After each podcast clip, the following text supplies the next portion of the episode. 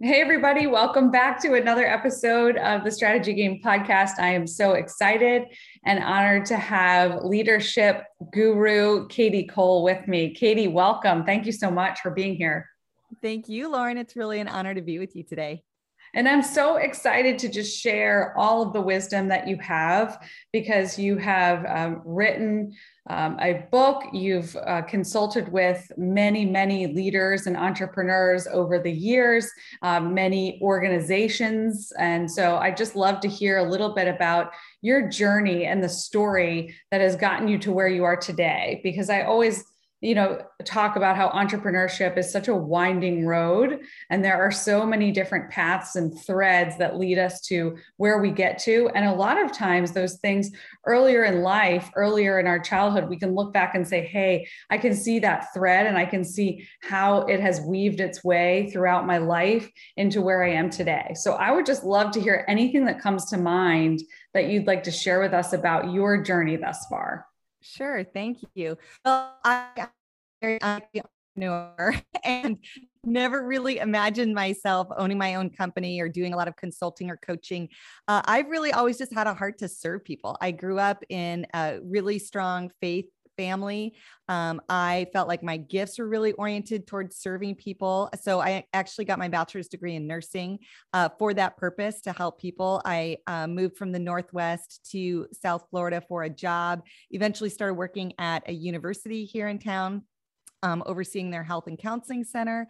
Uh, got promoted to be dean of students. While I was there, I picked up a master's degree in human resource development, again, because it was all about training people to be great employees, training people to be great leaders, helping organizations move their goals forward through their people. And so uh, a lot of times I think it's easy in business to just think in business terms, but really everything that we do in business has a person attached to it somewhere. And so if we don't know how to train and lead people, we really can't move our business where it needs to go.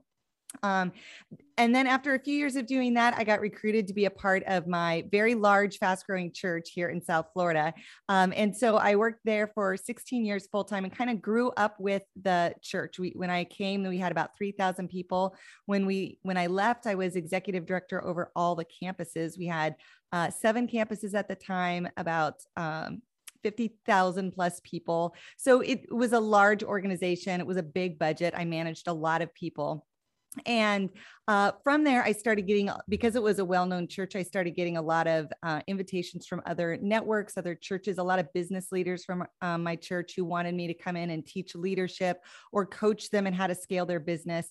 And so uh, pretty soon that that demand got a little bigger than my job and i was a, a bit ready for a change too um, and ready i think to kind of do my own thing. And so that's how i ended up doing what i'm doing now even the books that I've written uh, have really come out of the needs I'm seeing with my clients. And I start having the same conversation over and over again, or drawing the same picture on the whiteboard. And I start to go, oh, this is actually really helpful everywhere I go. I should probably put this in a format that someone can buy and just read. I don't have to show up in person to teach it to you. So uh, that's really where I'm at now. Um, I do a lot of coaching, I do a lot of what we call life plans, which is sort of like a intense personal retreat that um, create sort of a strategy for your own life and how your business and vocation flow out of that. Uh, and then I continue to speak and work with a lot of organizations on how to grow them forward, how to help their people become everything they're meant to be.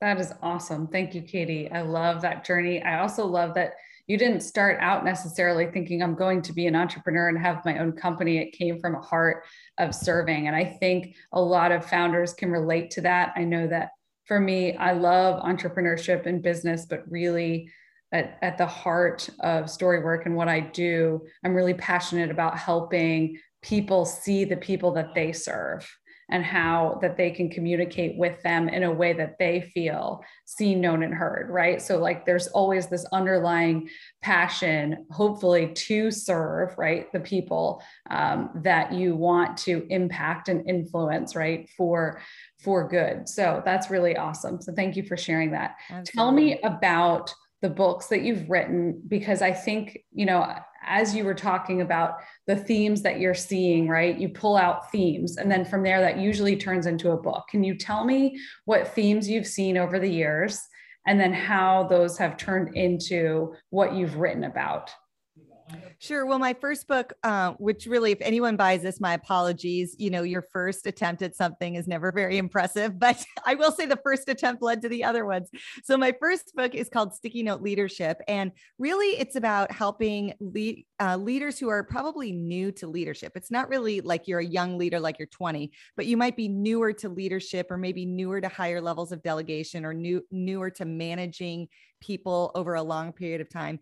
And most of us as leaders, we sort of fall into this trap of uh, keeping some things to ourselves that we don't want to give up, delegating maybe the wrong things, not knowing how to equip people. And most young leaders, y- again, young in leadership, uh, we tend to have people who are working for us that we thought would make our life and job easier, and it ends up being harder. Um, and so if you find yourself in that place where you're like, it's just easier to do it myself. I'll just, it'll be faster, it'll be better, it'll be all that. This is really a book on de- delegation, how to think about your people differently and how to delegate in a way that is serving and equipping them, not delegating in a way that's dumping or micromanaging them.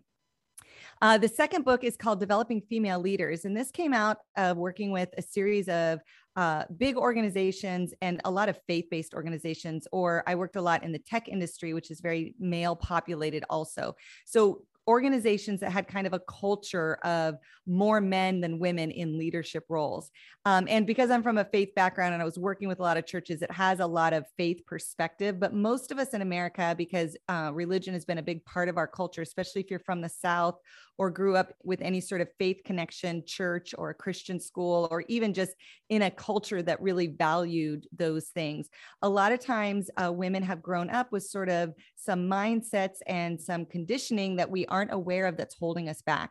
And my uh, goal with this book was to actually work with the leaders of organizations who are coming to me and saying, Kadi, we have these women on our team, or I keep trying to give this gal a promotion, but she doesn't want it, or um, we see all this talent, but we can't seem to do a good job of developing them or really releasing them into leadership.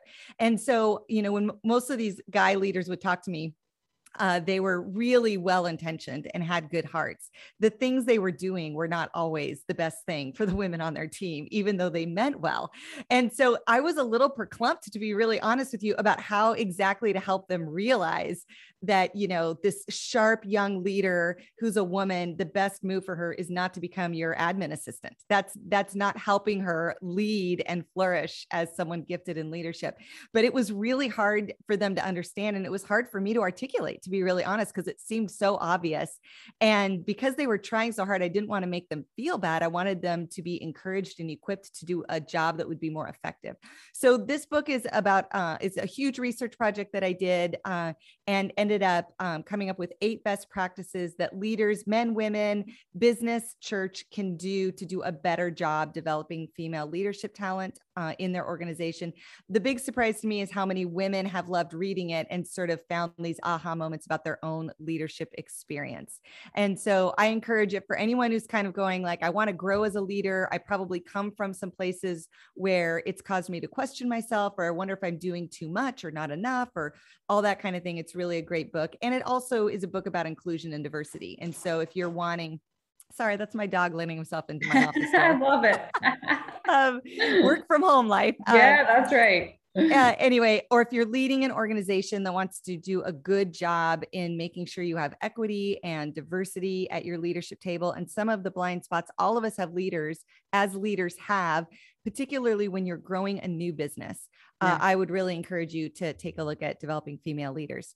Uh, and then as I toured with that book the last couple years, it ended up becoming a bestseller in its category. I've spoken to uh, thousands and thousands of people about it, big conferences, worked with a lot of organizations around it.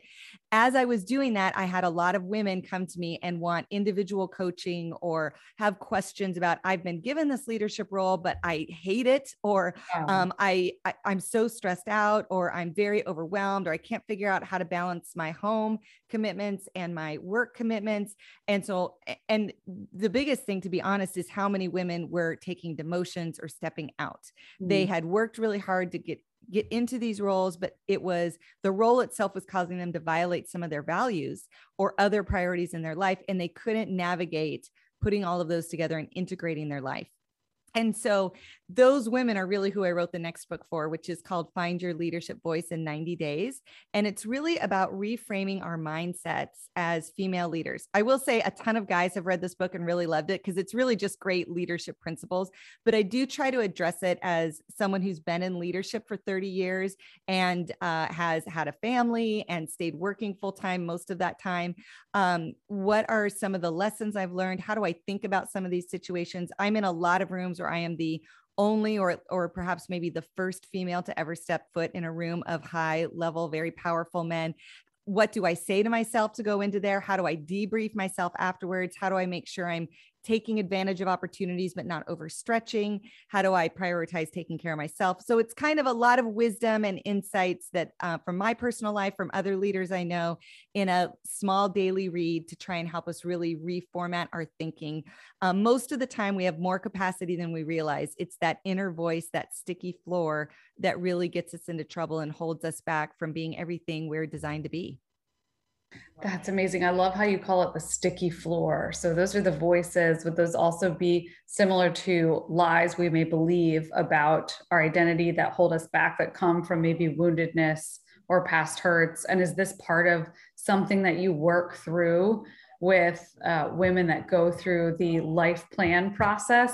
So now what I'm hearing is I love this because it's all weaving together. So what you're noticing, the themes that you're noticing, you're then writing about them and you're creating offerings around them, which from a business perspective is great and I think key for our listeners to take away from this, right? So it's not only the writing component, but it's all these things that go together, thinking about, well, how can I now scale this offering, right? So I can write a book and I can get this out to many people. But what about those that may want to do a deeper dive, that may want some one on one feedback with me? And is that really why you created the life plan? Well, yes, I think all of that. Um, so uh, I think that for me, because I really desire to help people answer the call that's on their life, uh, it is trying to take some of these concepts. And for me, you're exactly right. When there is a theme, when I find a lot of people asking the same question in different parts of the country, or a lot of women, um, when I coach them, they're uh, kind of getting stuck on the same topic applied in, you know, six different industries and they're, you know, different decades, you know, in fact, sometimes decades apart in their age.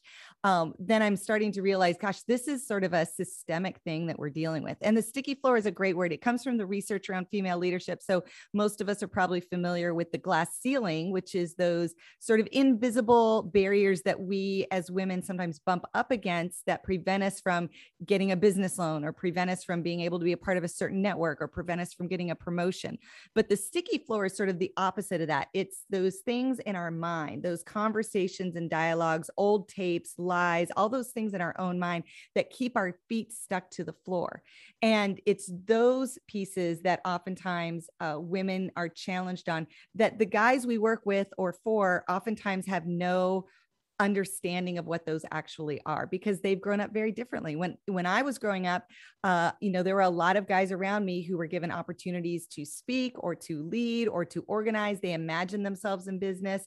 Um, i would say i didn't even think of myself as having a lifelong career. I kind of thought i would work till I got married and had a baby and then I'd do that and then I'd like volunteer somewhere in my later years. Those those were the female examples I had of really great women that I respected and admired and it seemed like an amazing life. Like there was no reason to not want that. Uh, but most guys grow up, you know, from the age of 5 or 6 knowing they're going to be a leader, knowing that they're going to have a job their whole life and they're imagining themselves with a 40-year career. I never did that. And so that was one of my sticky floor issues especially when uh, one of the reasons I went back to work full time after I had my son, because again, I kind of had this mentality of the life that was the best life for me inscribed on me. My husband had a very serious accident. He wasn't able to work, and I had to go back to work full time. And it was such one of the hardest parts is it was such a paradigm shift for me to go, um, oh gosh, Lord, you actually are going to have me work for a long time. like I kind of just wanted to be the, you know, third grade mom in the school. Like I didn't, I never imagined this for myself. And that idea that everything we accomplish has to start somewhere and it almost always starts in our mind. You know, Lauren, you imagined yourself being an entrepreneur. You imagined yourself helping people. You imagined yourself being well known and making a statement in an entire region of the country. Like these are things you had to imagine to begin doing the work that you're doing now. And most of us, because of the sticky floor, our imagination gets locked down into what we have already thought of, what we have already seen, what we were told we could do, um, what we saw as examples in front of us. And so, a lot of times, which is mostly what I do through coaching and life planning, is we start to crack open that limited thinking. Not that you can go be a millionaire if you, you know, not everyone gets to have these big, grandiose dreams, but if that's actually something you want to do, anyone can actually do that. You just have to be willing to pay the price. So, what is it that we need to unlock? What's holding you back so that your imagination can run free and you can dream a little so that you know the action steps to actually make those dreams come together? Wow, that's so good. So much wisdom there for our listeners. What's your sticky floor, right? Everyone listening, think about that. That's so challenging. And it's true. You know, do you know the book um, Harold and the Purple Crayon? It's a kid's book. I don't know. I don't. It sounds wonderful though. it's a classic. It's an old one. I may have mentioned this on a podcast before, but that's how I envision myself. And listen, I have I have plenty of sticky floor things, but as I'm dreaming up new offerings and new places to go, um, I envision myself literally drawing. It's like Harold in the Purple Crayon. He has a magic crayon and he draws his own city and he draws his own path and his own road and his own boat. And, you know, whatever he creates comes to life, right? So that's really who we get to be as entrepreneurs, right? When our when we're unlocked, when we can be emotionally, spiritually, physically, all the things healthy, right? And that's why it's so important to remove any of those roadblocks. And I love that what you're doing through the coaching and the life planning is helping people get unstuck. Um, is there anything that comes to mind, any themes across the life plans, the sticky floors that you see that are recurring that you feel like might be important just to talk about? Yeah, absolutely. I think uh, one of the biggest sticky floors, um, particularly for leaders and especially for female leaders, is perfectionism, mm. where we hold ourselves to these standards that I need to be really amazing from the very first time I try this, or it's going to be a disappointment to me. I'm going to disappoint the people around me. Um, it's going to be a failure, sort of this extreme thinking of it's either perfect or it's a failure. And that is a very limited thinking because if you uh, give it some thought, you realize, gosh, the anytime you try something new, you can you cannot be perfect at it, especially at you know, if you're old enough to be listening to this podcast, you're old enough to be doing complicated things. But even a little baby who learns to roll over or to crawl or to walk, you have to try a bunch of different things. You actually have to grow muscles in mm. the trying to be able to perform the task. And somewhere along the line, we tend to stop giving ourselves permission to learn. Um, now, I see some leaders, again, particularly female leaders, we tend to do this in extreme. We overcompensate for that um, fear of failure by going deep dive into studying. So I'm a learner. I want to be coachable. I want to do it. And so we study, we take classes, we get certified, we study, study, study. Then we study some more. Then we study some more. Then we shadow someone. Then we be mentored by someone. And we get stuck in this cycle, which really actually isn't learning. It's really just cycling in perfectionism through action. So you can either be stalled by perfectionism by doing nothing, or you can be stalled in perfectionism by doing something that doesn't actually move you forward. So take one class, make one phone call, uh, do one Google search, and then act on what you learned. And then once you've acted, go back and get another mentor, do another Google search, write, read one more book. Please don't read 11 books before you take one step. Um, I I'm a researcher, so I fall into this. I so that's the first one: perfectionism and making sure you're actually moving forward, even if it's a baby step. The goal is to move forward. Don't allow yourself, as you said, to get stuck. That is so. Cool. I think um, one of the second ones is uh, caring too much about what other people's judgment of you are. Mm. Um, and so this, you know, on one extreme, there's sort of like people pleasing, where we can easily want to be making sure everyone's pleased with us, um, kind of image management, where I want to look this way to a certain person, look that way. It's a lot of time and energy making sure that you are quote pleasing everybody. And I would say sometimes leaders don't fall into typical codependency language around this, where we're like getting someone something to eat, even though they're 500 pounds, or we're, you know, sending our kid money, even though he's an addict. Like that tends to be the extreme. But I would say leaders tend to want to have a good image and not ruffle any feathers anywhere they go. And so that kind of people pleasing um, really gets you into trouble because leadership by definition means you have to lead. You have to do things people haven't done before. And that will always ruffle feathers because everyone wants the status quo or they want to be in charge of deciding what gets changed. When you start changing things, even if it's only things in your own life, it changes things for other people that they are not in control of. No one likes that. So you can't lead and please everyone at the same time. It's actually impossible to do. So that's on one uh, the side of the extreme is this sort of people pleasing everywhere. The other side of the extreme is that I don't care what anyone thinks or I'm only out to please myself. And we can't lead. Again, leadership comes to people, so you have to have relationships and connections to move forward. You can't be so independent. And so somewhere in the middle is that healthy um, interdependent. So I'm not dependent on other people. I'm not independent and avoid of relationships, but I'm interdependent. I show up as a whole person. I have respect for myself. I have opinions. I've done my research. I'm ready to negotiate. And I show up to interact with you. I respect you. I want you to show up as a whole person. I want you to be very honest. I want to hear what you need. I want to be able to say what I need. I want to look for the win win. That's the opposite of the sticky floor. The sticky floor is a win lose. Aggressiveness is a lose win, but interdependency, healthy assertiveness, strong leadership is a win win situation. Beautiful. Oh man, there is so much wisdom packed into this episode. Thank you, Kadi. That's wonderful um, so much to uncover for our listeners. And I'm going to link to your site so they can make sure that they can get the books if they want, that they can sign up for some coaching or a life plan process with you, because I think there's so much value here.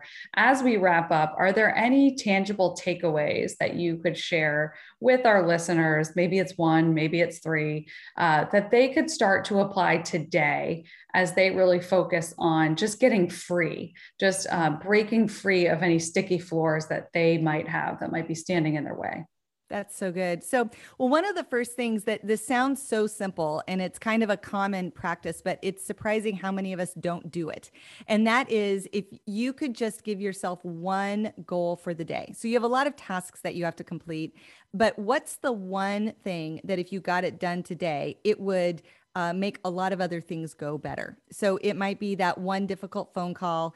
It might be that one courageous conversation. It may be that you need to transfer money somewhere just so that the bills get paid on time and you don't have late fees. But for some reason, you can't get yourself to go move the money because you don't want to. There's, there's just, I mean, and I find out it's rarely like these big, like I gotta gotta confront someone after five years of whatever, and it's some horrible conversation. I'm like, it's the dumb thing. It's the transfer of money that for some reason I cannot get myself to do that. I can like, I will do the dishes. I will do a homemade dinner which I never want to do. Like I do all these other things that suddenly seem more urgent. Um, but I would just say that is part of taking leadership. That is breaking through your own sticky floor in a mini step. That if you can't lead yourself well, it's really hard to lead anybody else well.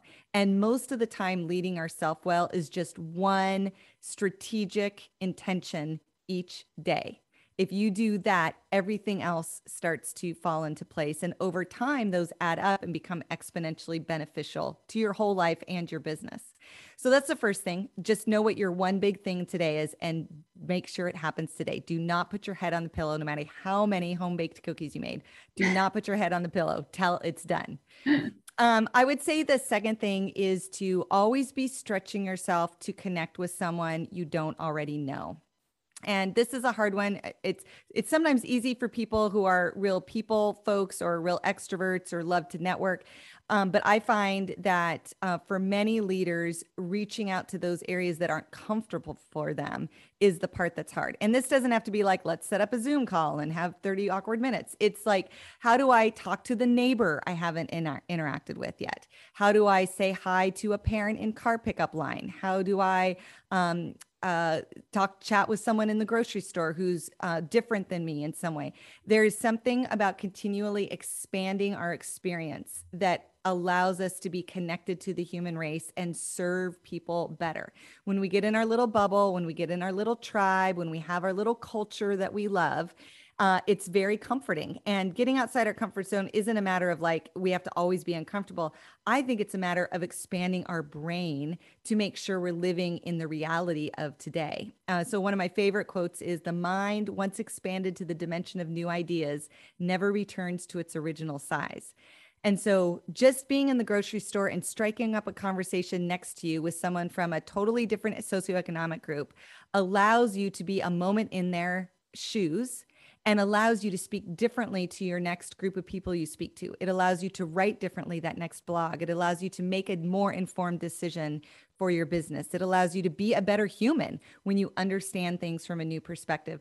So, to me, that's a really important quality. And the higher you go in leadership, the less likely we are to do that. Oh, wow. That's interesting. And the more important it is, the higher we are in leadership, right? So it's yes. really that dichotomy there. So just great takeaway. Talk to someone different today, step outside of the box. So that's so great. There was so much here. I'm going to share it in the show notes. Thank you, Kadi, so much for being on. Just loved every minute. Thank you, Lauren, so much. I do want to say uh, that I do have a couple, I do have services, but a couple free downloads. One is the theological cheat sheet. If you are someone who's navigating some faith based baggage about your gender, that is a really great one, uh, resource to go to. And if you are connecting it all with this sticky floor idea and you don't know how to speak up without overdoing it, uh, we have an assertiveness cheat sheet uh, which is also a really great way to sort of know how to move forward um, and know that you can confidently lead without violating some of your own values. Awesome. Thank you, Kadi, so much. We'll make sure that we link to those as well so that people can get those downloads. Thanks, Lauren.